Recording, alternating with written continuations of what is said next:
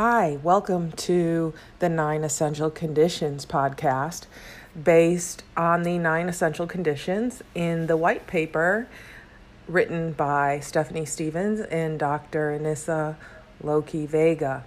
Um, in this particular podcast, I'll be discussing all nine essential conditions because I do believe that they all um, I do have control of all of them on some level in my classroom. And while there are certain barriers, like the Georgia milestone, which happens to be probably the greatest barrier and the most frequent um, that I see throughout the essential conditions, um, as far as far as the control of my realm is concerned, certainly I do have the autonomy in my classroom to actually implement.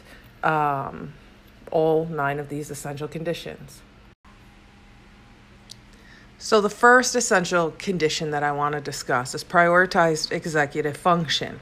And an example of how that would look in my class is um, that I have an introductory unit, and the unit itself focuses on teaching the students how to communicate, how to navigate through the lessons and the modules, how to um, participate in class discussions, how to respond to peer blogs, um, all of the all of the rules, the expectations, and uh, again, they'll be reminded of those um, in a much shorter format in each individual module. But there is an introductory module which has um, pretty much a, a checklist for understanding at the end of it so that way, the kids have that power over their own learning because they know the expectations, they know what they're going to need to be doing in order to um, achieve mastery. The next essential condition I would like to talk about is an individual path. And I will definitely be doing that in my classroom this semester and implementing it imme- immediately, particularly in my ninth grade literature and composition course where the students will be in an online environment in my classroom. I will be there to facilitate the entire 87 minutes. I will be there to conference with students regularly, um, provide various assessments, of course, so that we can keep them on the right path. And we know exactly where they're at, where they need to be um, to be on track, and what I need to do to keep the curriculum fluid for them in such a way that they can attain mastery. The growth mindset essential condition is one of my favorites to talk about because it focuses on what we traditionally call failure. And failure um, over the course of time has gotten a really bad rap. It has a very negative connotation, and realistically, students should not be afraid of failure. When we think of failure, though, we think of retention. In the growth mindset essential condition, with pacing and the ability to revise um, in the English la- language arts classroom, for instance, revisions are really, really important. You know, instead of handing out an A or a B, um, or excuse me, make that an F, a C or an F, and saying, well, this is your grade. Instead, we provide speedy feedback, timely feedback, and we tell the we tell students what this is what you need to do to make this paper better, and we talk about it and we provide comments um, that will benefit them in the feedback, and those are the types of opportunities that help um, create a growth mindset um, you know, offering different ways to show mastery um, and progress aside from the old, you know, let's just take a reading quiz to test for comprehension or let's just take this multiple choice unit test.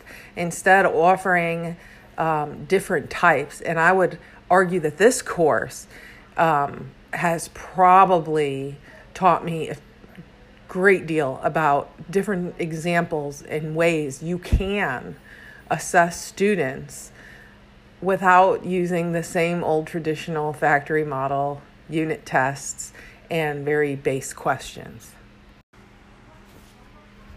One thing I learned last year um, while I was taking graduate courses at Kennesaw State was how valuable student surveys were. And when students felt like they had a voice in the classroom, it made a huge impact in my class. And then, of course, after this course, the personalized learning course, learner voice is something that I I plan on really really digging into this semester. Um, the co-planning with students, open communication. Um, I will mix this segment's learner voice with flexible content because the flexible content can also be co-planned with students. Um, you know, what can you do to show mastery? Um, things like lit circles. And again, the student surveys themselves um, align themselves with flexible content. The open communication, the idea that there are other means to communicate if students are afraid to walk up to a teacher's desk um, and they don't know how to verbalize what it is they want to ask they can do it in different ways. And um, I think it's so important to give students voice because there's a sense of empowerment there and they want to engage. When they know you're listening to them, they want to engage. So, another thing about my online units that I'll be using. Um, it's critical to me that I that I am in the classroom. I do plan I guess it should be referred to more as a blended learning experience because I will be in the room and I do want to engage in physical class discussions. That's so important. Um, but the flexible content really coincides with that um, because the students also have to help with that development so that it's successful.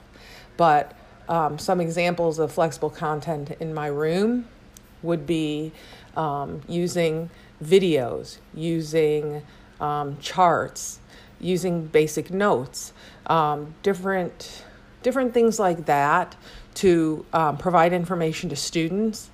Um, also, the flexible content can also include um, how the students respond to that. I will be using a discussion board and a blogging, a reader blog, so that students can blog about um, literature and so it's not boring. And the fact that it's digital makes it more exciting for them because that is their thing. The digitalized world is the world in which they live. And so they're most likely to comply and want to achieve mastery um, if we are letting them do that with the tools that they're most comfortable with. Another essential condition that will be um, very obvious in my classroom are authentic and adaptive assessments. I've already, um, because of my intro to online learning course, I have already created modules that include checklists, polls using Poll Everywhere, um, surveys using Microsoft Forms. Um, there are so many other things you can use, but those types of assessments are important. And just the fact that I have shifted already so many old types of paper quizzes to um, online formats using Microsoft Forms um, was a huge step. And the students are already showing a higher range of, of achievement um, just the last semester alone because they enjoy doing it. When I asked them to, uh, in a paper format, it used to look like a blank spot on the paper. They did not want to write the answer down. But once I transferred those tests to a g- digital format, those students could type in the answer and um, they put more effort into it. And so it allows me to also gauge how much they really learned and you know what level of mastery they're actually at. It's authentic learning. And so it's really powerful um, and i'm very excited to be using authentic and adaptive assessments in a much wider range than i ever have. It's about this time when you get into essential conditions seven and eight, which are dynamic communication and expanded collaboration, respectively, um, that you begin to realize that the essential conditions really overlap and um, it's necessary so that nothing is left out. They, they all correlate with one another because um, really they need to. Um, you can't have, for instance, expanded collaboration if you don't have dynamic communication. You know, those two things, you know, aren't mutually exclusive. So, um, to begin with, dynamic communication. Um, in my course, as I mentioned previously, there are blogs, class discussions, student teacher conferences. I'm present in the room um, in the expanded collaboration. You have the flexible content, um, which requires collaboration to begin with. Also, the student surveys again, student choice, learner, vo- learner voice. Um, I started using Flipgrids, um, using Google Documents to collaborate in such a way that they're almost like a wiki page. Um, and so those things all contribute to the expanded c- collaboration and dynamic commu- communication. Finally, I'd like to talk about mastery dispositions because this is the one area that I think I have the least amount of control. Um, the problem with mastery dispositions is that you know, if I taught in a one room schoolhouse, ideally students would have the time to move along at a pace um, that was con- more conducive to their learning and their mastery. Unfortunately, um, because of you know FTE rules and guidelines. You know, you only have 18 weeks. They have to take a Georgia milestone in ninth and 11th grade in English language arts. And so, as much as I can focus on mastery disposition by allowing them certain pacings and a variety of assessments and things like that, revisions, um, it still needs to be done in a certain amount of time. And so, while I'm doing it within that 18 week period, um, it's one of the reasons I've given my students a reading schedule that is um, not necessarily required but recommended. I call it a recommended schedule because it will keep them on task. We can't get to week 18 and still have students on the first unit. So, you know, although there is a certain amount of freedom to acquire mastery. Certainly, the Georgia milestone really um, puts a throws a wrench in this particular condition. Um, so, of all of them, that's probably the one I have the least control over. Although, again, like the others, it is something that I can play around with in my classroom. It is something that I can, I can. Um, you know, pinpoint student needs and build on that and help them, you know, acquire that mastery. Uh, it just has to be done in a certain amount of time. So, to end, I think I'm very lucky that I am afforded so much autonomy in my classroom.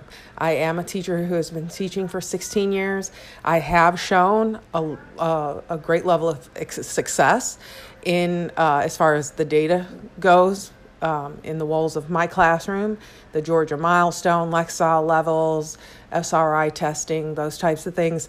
And so they pretty much let me close my door and they trust me to do whatever I need to do to make sure that these kids are successful.